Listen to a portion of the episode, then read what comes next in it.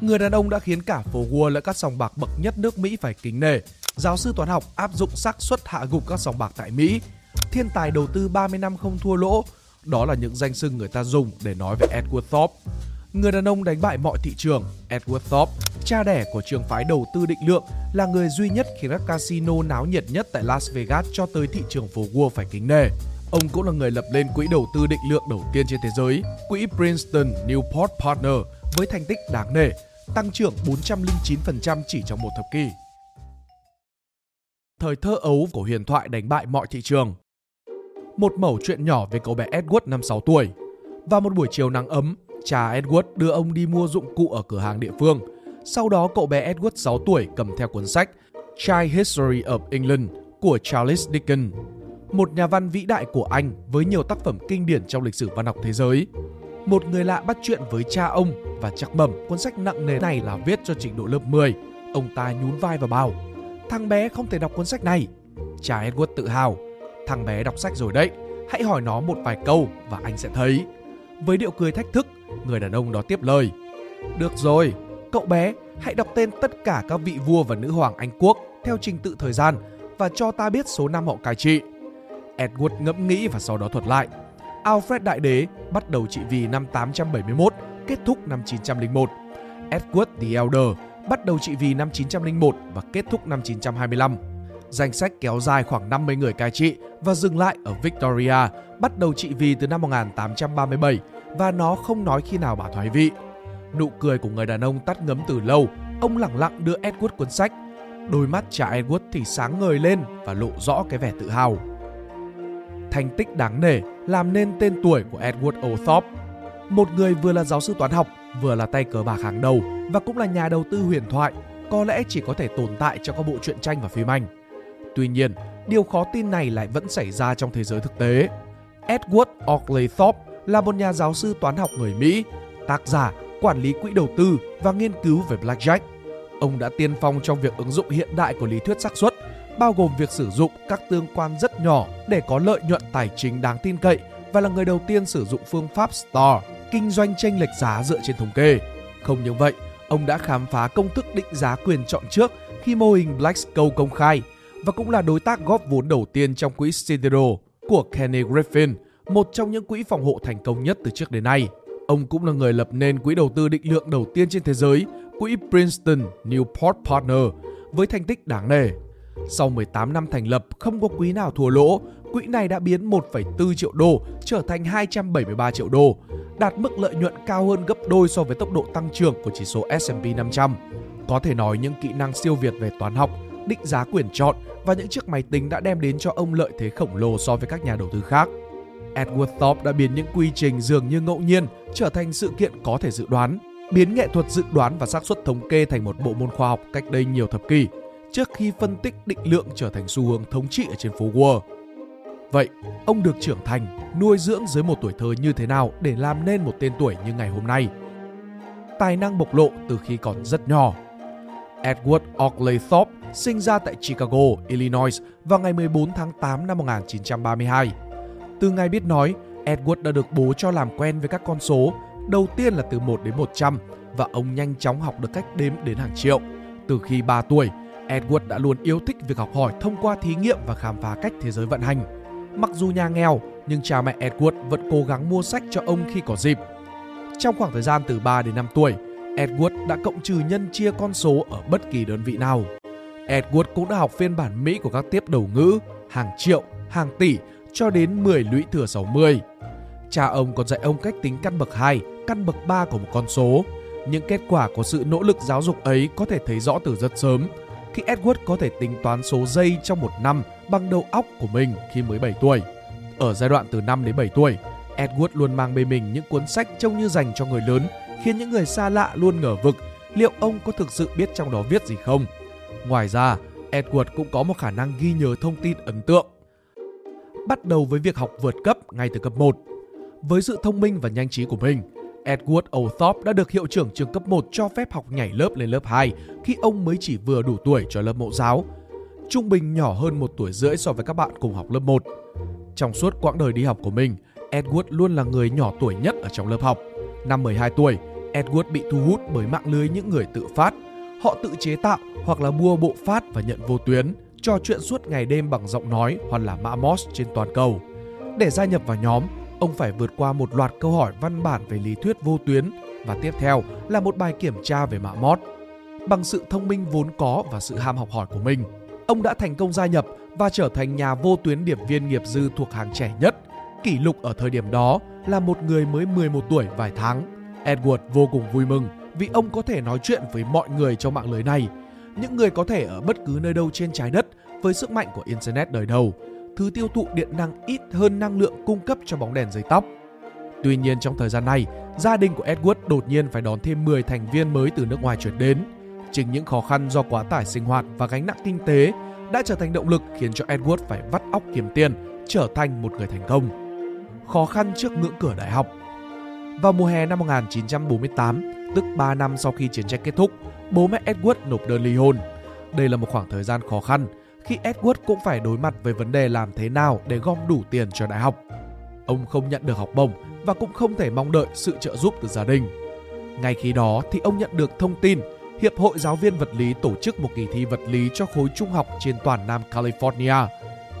Tuy không nghiên cứu vật lý chuyên sâu và cũng chỉ có vài tháng để chuẩn bị, nhưng Edward đã quyết định tự học với nhiều năm thí nghiệm với điện, cơ học, lực từ và điện từ.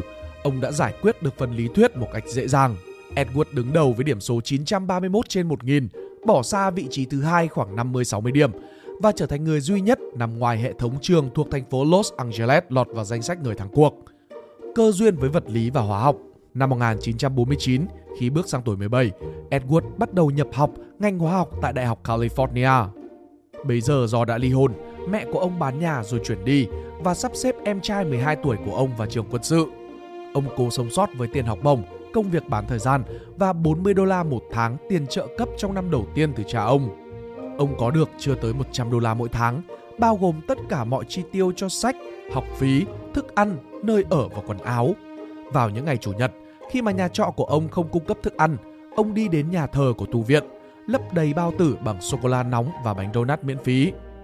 Các khóa học khoa học cơ bản như vật lý và hóa học được giảng dạy trong những lớp học hàng trăm sinh viên do các giáo sư giỏi nhất và đạt chất lượng giảng dạy cao nhất. Tuy nhiên vì một số bất bình về sự công bằng trong công tác giảng dạy và chấm điểm của ngành hóa học, ông đã không ghi danh vào bộ hóa học ở kỳ thứ hai và thay đổi chuyên ngành của mình sang vật lý. Quyết định vội vàng này khiến cho ông thay đổi trường đại học và chuyên ngành chính của mình, cũng đã thay đổi toàn bộ đường đời của ông mãi về sau. Ngôi trường ông theo học khi đó không phải là một ngôi trường mạnh về toán học và vật lý, nên ông đã chuyển sang Đại học California, Los Angeles vào cuối năm học. Thay đổi này đối với ông hóa ra lại là sự lựa chọn tốt nhất vì niềm yêu thích của Edward và tương lai của ông thuộc về vật lý và toán học. Sau chuyến đi, ông quay trở về và tiếp tục học tập và làm việc – Ông đạt học bổng để theo học khóa giao lưu ngắn hạn về vật lý tại trường Đại học Columbia, nhưng lại không đủ tiền để sống tại New York. Vậy nên ông tiếp tục sự nghiệp học tập bậc thạc sĩ tại UCLA.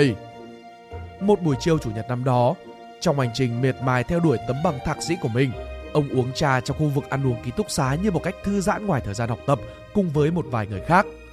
Một trong số họ là người từng đến Las Vegas giải thích lý do không một ai có thể đánh bại các sòng bạc.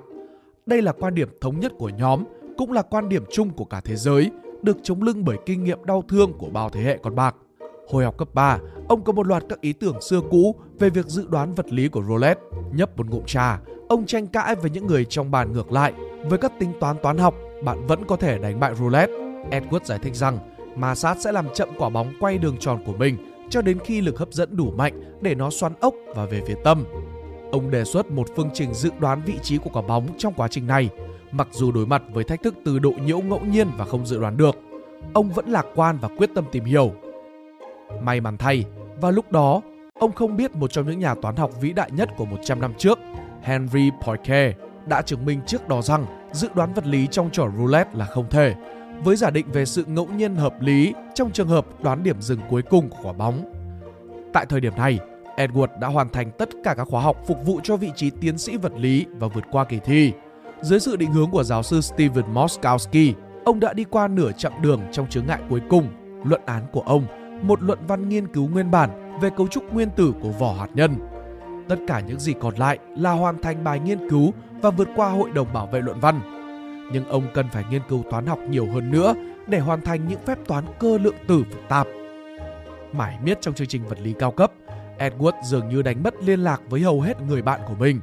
Sau đó, nhờ vào tấm thiệp Giáng sinh của một người bạn cũ tên là Vivian, họ đã có cơ hội nên duyên và bắt đầu hẹn hò với nhau.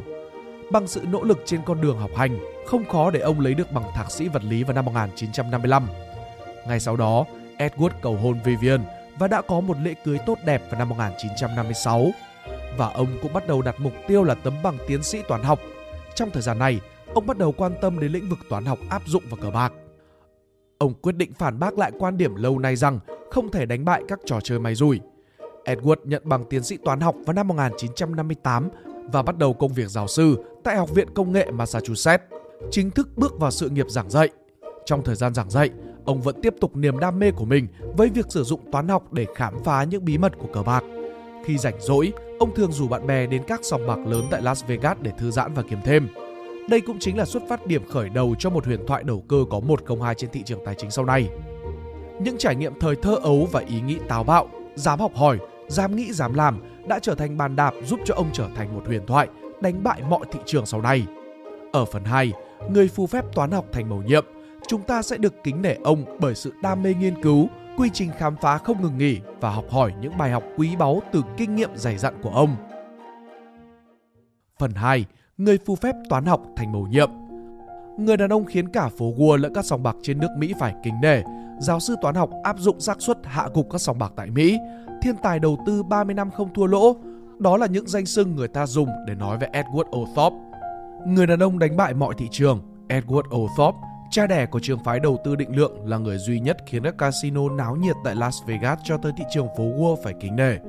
Ông cũng là người lập lên quỹ đầu tư định lượng đầu tiên trên thế giới, quỹ Princeton Newport Partner với thành tích đáng nể, tăng trưởng 409% chỉ trong một thập kỷ. Edward Thorpe đã biến những quy trình dường như là ngẫu nhiên thành những sự kiện có thể dự đoán, biến nghệ thuật dự đoán và xác suất thống kê thành một bộ môn khoa học cách đây nhiều thập kỷ trước khi phân tích định lượng trở thành xu hướng thống trị trên phố Wall. Bí quyết của ông là gì? Hãy xem tới cuối bài viết này nhé. Hệ thống đếm bài khiến các sòng bạc điên đảo. Edward quyết định đưa lý thuyết sòng bạc của mình ra thử nghiệm thực tế tại Reno, Lake Tahoe và Las Vegas, Nevada. Trong trò chơi Blackjack, ông đã sử dụng hai công cụ là máy tính IBM 704 và công thức Kelly để hỗ trợ quá trình giải mã trò chơi. Sau khi nghiên cứu cẩn thận, ông đã đưa vào sử dụng hệ thống đếm bài card counting đầu tiên, hay còn gọi là hệ thống số 10. Đây là một phát minh thông minh và hiệu quả, được sử dụng rộng rãi cho đến ngày nay. Sự sáng tạo và thông minh của ông đã thay đổi cách mà người chơi tài chính tiếp cận và hiểu về những trò chơi này. Ông đã giành được 11.000 đô la chỉ trong một ngày cuối tuần. Tin tức lan truyền nhanh chóng trong cộng đồng cờ bạc, đưa Thorpe trở thành một người nổi tiếng đến nỗi một casino đã cấm ông vào chơi. Nhiều sòng bạc đã phải thay đổi luật chơi để những người sử dụng hệ thống đếm bài của ông không thể chiến thắng và lấy hết tiền của họ. Sau này, ông đã chia sẻ kinh nghiệm của mình qua cuốn Beat the Dealer, đánh bại nhà cái. Sách bán được 700.000 bản, một con số khổng lồ và lọt vào danh sách sách bán chạy nhất của thời báo New York. Điều này không chỉ thay đổi cơ cấu lợi nhuận của ngành công nghiệp sòng bạc mà còn tạo nền tảng cho Thorpe xây dựng một trong những quỹ đầu cơ thành công nhất trong hơn nửa thế kỷ vừa qua. Công thức đánh bại trò roulette Khi xuất bản sách, Edward vẫn tiếp tục công cuộc phá đảo các trò chơi tại các sòng bạc. Ngay sau Blackjack chính là trò roulette. Một trong những ý tưởng Simon đã suy nghĩ từ thời trung học là trò roulette, làm gợi nhớ đến chuyển động của các hành tinh. Nên ông nghĩ rằng nếu như có thể dự đoán các hành tinh đi về đâu thì ắt hẳn có thể dự đoán chuyển động của quả bóng roulette. Ông lần đầu tiên tiết lộ về chiếc máy tính đeo người và khả năng dự đoán thành công roulette trong ấn bản thứ hai của Beat the Dealer. Sau Blackjack và Roulette, Edward cùng những người bạn của ông tiếp tục càn quét sòng bạc với trò chơi khác như là Baccarat và đều thành công với phương pháp đếm bài. Vẫn chưa thỏa mãn với thành công tột đỉnh trên sòng bạc, Edward Thorpe tiếp tục tham gia vào thị trường chứng khoán. Ông đã dùng số tiền thắng được từ sòng bạc và bán sách để đầu tư vào cổ phiếu, nhưng lại mù tịt về thị trường và không còn gặp may nữa. Điều này lại càng thúc đẩy ông trong việc chinh phục thị trường này.